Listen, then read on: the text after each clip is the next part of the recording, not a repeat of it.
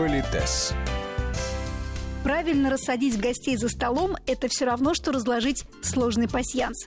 Если дело пустить на самотек, то уже через несколько минут весь праздник превратится в клубы по интересам. Поэтому грамотные хозяева всегда продумывают, кого куда посадить.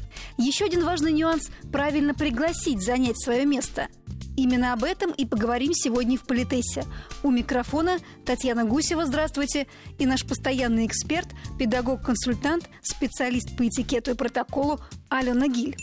Если позволите, я начну издалека. Скажем, когда вы приходите ко мне в дом, есть, ну это не то чтобы правило, э, для меня любое мероприятие, которое мы проводим, это своего рода спектакль.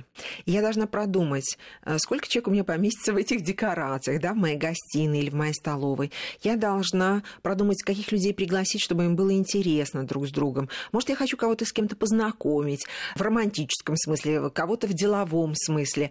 Кто-то, я знаю, любит сидеть помягче, ну, на местах помягче, да, кто-то любит там возле окна. То есть я знаю всех своих гостей, и моя сверхзадача сделать так, чтобы их пребывание, ваше гостевое пребывание в моем доме было максимально эффективным, приятным, вкусным, элегантным, ну и так далее. И вот, допустим, вы приходите ко мне в гости. Давайте возьмем элегантный вариант. Я скажу, Татьяна, очень рада вас видеть, прошу вас, садитесь. Выбрала для вас кресло, вы любите, значит, в кресле сидеть. Там, скажем, приходит Сергей, молодой человек какой-нибудь, да, вот я говорю, ой, Сережа, очень рада вас видеть, будьте добры вот сюда, и ну, предлагаю сесть рядом с вами. И, значит, там побежала. Знаете, иногда бывает хозяева, они так хотят людей познакомить, так хотят хотят быть полезны, знаете, такой, Татьяна, вы сюда, прошу вас. Ой, Сережа, Сережа, ты рядом с Татьяной. Ну, все понятно, да? И людей, ну, которые, может, и хотели бы познакомиться, но им так неловко, так стыдно и так далее, что они не знают, провалиться сквозь землю. А когда хозяйка как бы, между прочим, ну, у меня же много всяких обязательств, да, и поэтому я так, Татьяна, прошу вас сюда, ой, Сереженька, будьте добры, вот сюда, и полетела. Ну, раз вы оказались рядом, вы уже говорите Татьяна, он говорит там Сергей, да, ну и, собственно, поддерживайте беседу, раз вы оказались рядом там за столом или пока еще там в аванзале э, сидите рядом. Согласитесь, да? Опять есть такое правило. Хозяйка обо всем подумала. Она хочет как лучше, поэтому если она пригласила нас сесть рядом, значит, у нее есть, ну, на то свои причины. И мы, как правило, принимаем ту рассадку, которую задумала хозяйка это ее мероприятие, это ее право создавать нужную ей атмосферу. Согласна, да? Теперь вы приходите ко мне, вариант 2. Вы приходите и говорите, ой, Танечка, хорошо, что вы пришли. Проходите. Вообще слово «проходите» мне тоже очень нравится, потому что это возите в одну дверь и выйдете в другую дверь, да? Это, в общем-то, как проход, да? Но тем не менее. Вот я говорю, ой, Татьяна, чувствуйте себя как дома. Я всегда задаю вопрос, люди добрые, а вы уверены, что вы хотите, чтобы человек у вас в доме вел себя так, как он ведет себя у себя в доме? Это иногда очень спорные заявления. Или, например, Дети, вы вошли, а я говорю, ой, Татьяна, рада вас видеть. И знаете, так рукой машу, так в никуда, говорю, присоединяйтесь, проходите, располагайтесь там. Вот этот такой, знаете, безответственный жест такой, ну вот что хотите, то и делайте. С одной стороны, это демократично, Татьяна. Вы свободны, вы можете сесть туда, сюда, но вы же не знаете ничего о других, возможно, гостях, что там, как там. И это можно трактовать, Тань, ну мне неохота думать о тебе, заботиться, где ты любишь сидеть, с кем тебя познакомить и так далее. Делай, что хочешь.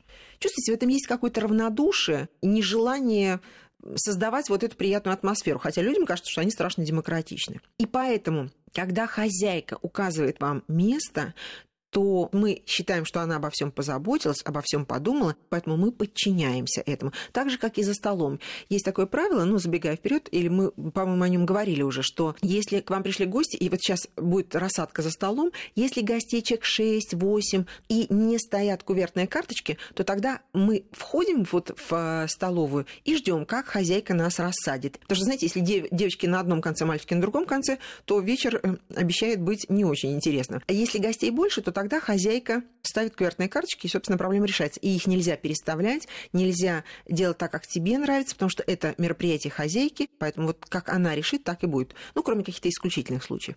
Вот поэтому мы стараемся с уважением относиться к тем решениям, которые принимаются хозяйкой. И вы уже понимаете, что я должна четко указать место, на которое я бы хотела, чтобы вы сели. А для этого махать рукой в никуда да. это не конкретно.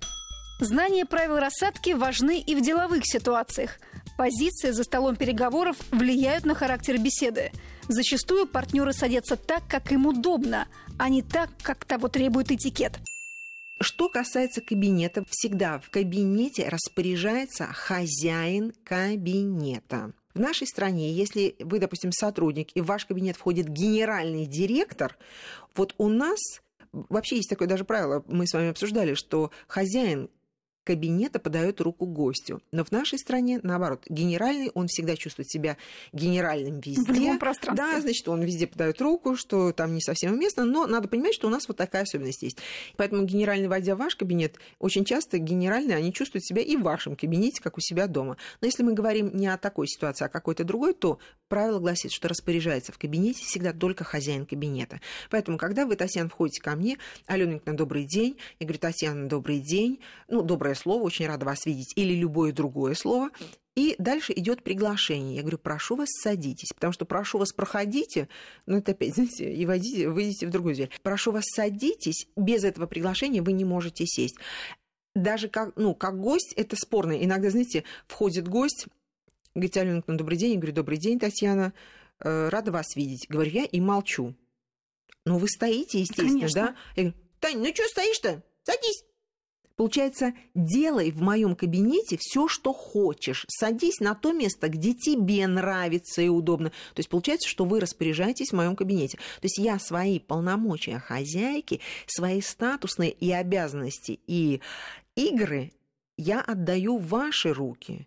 А что такое невербальные формы статусного поведения? Вот я сейчас хозяйка нашей встречи. Как хозяйка я должна оказать вам знаки уважения. Как хозяйка должна показать вам, что наша встреча пройдет максимально эффективно, ну и уважительно, конечно, да. Я, вы мне можете не нравиться, но эффективно и уважительно наша встреча должна быть проведена.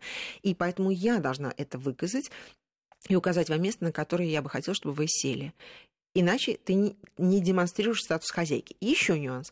Вы, конечно, помните, я надеюсь, мы с вами еще поговорим об этом, что всегда есть более почетные места и менее почетные места. Сейчас самая простая схема.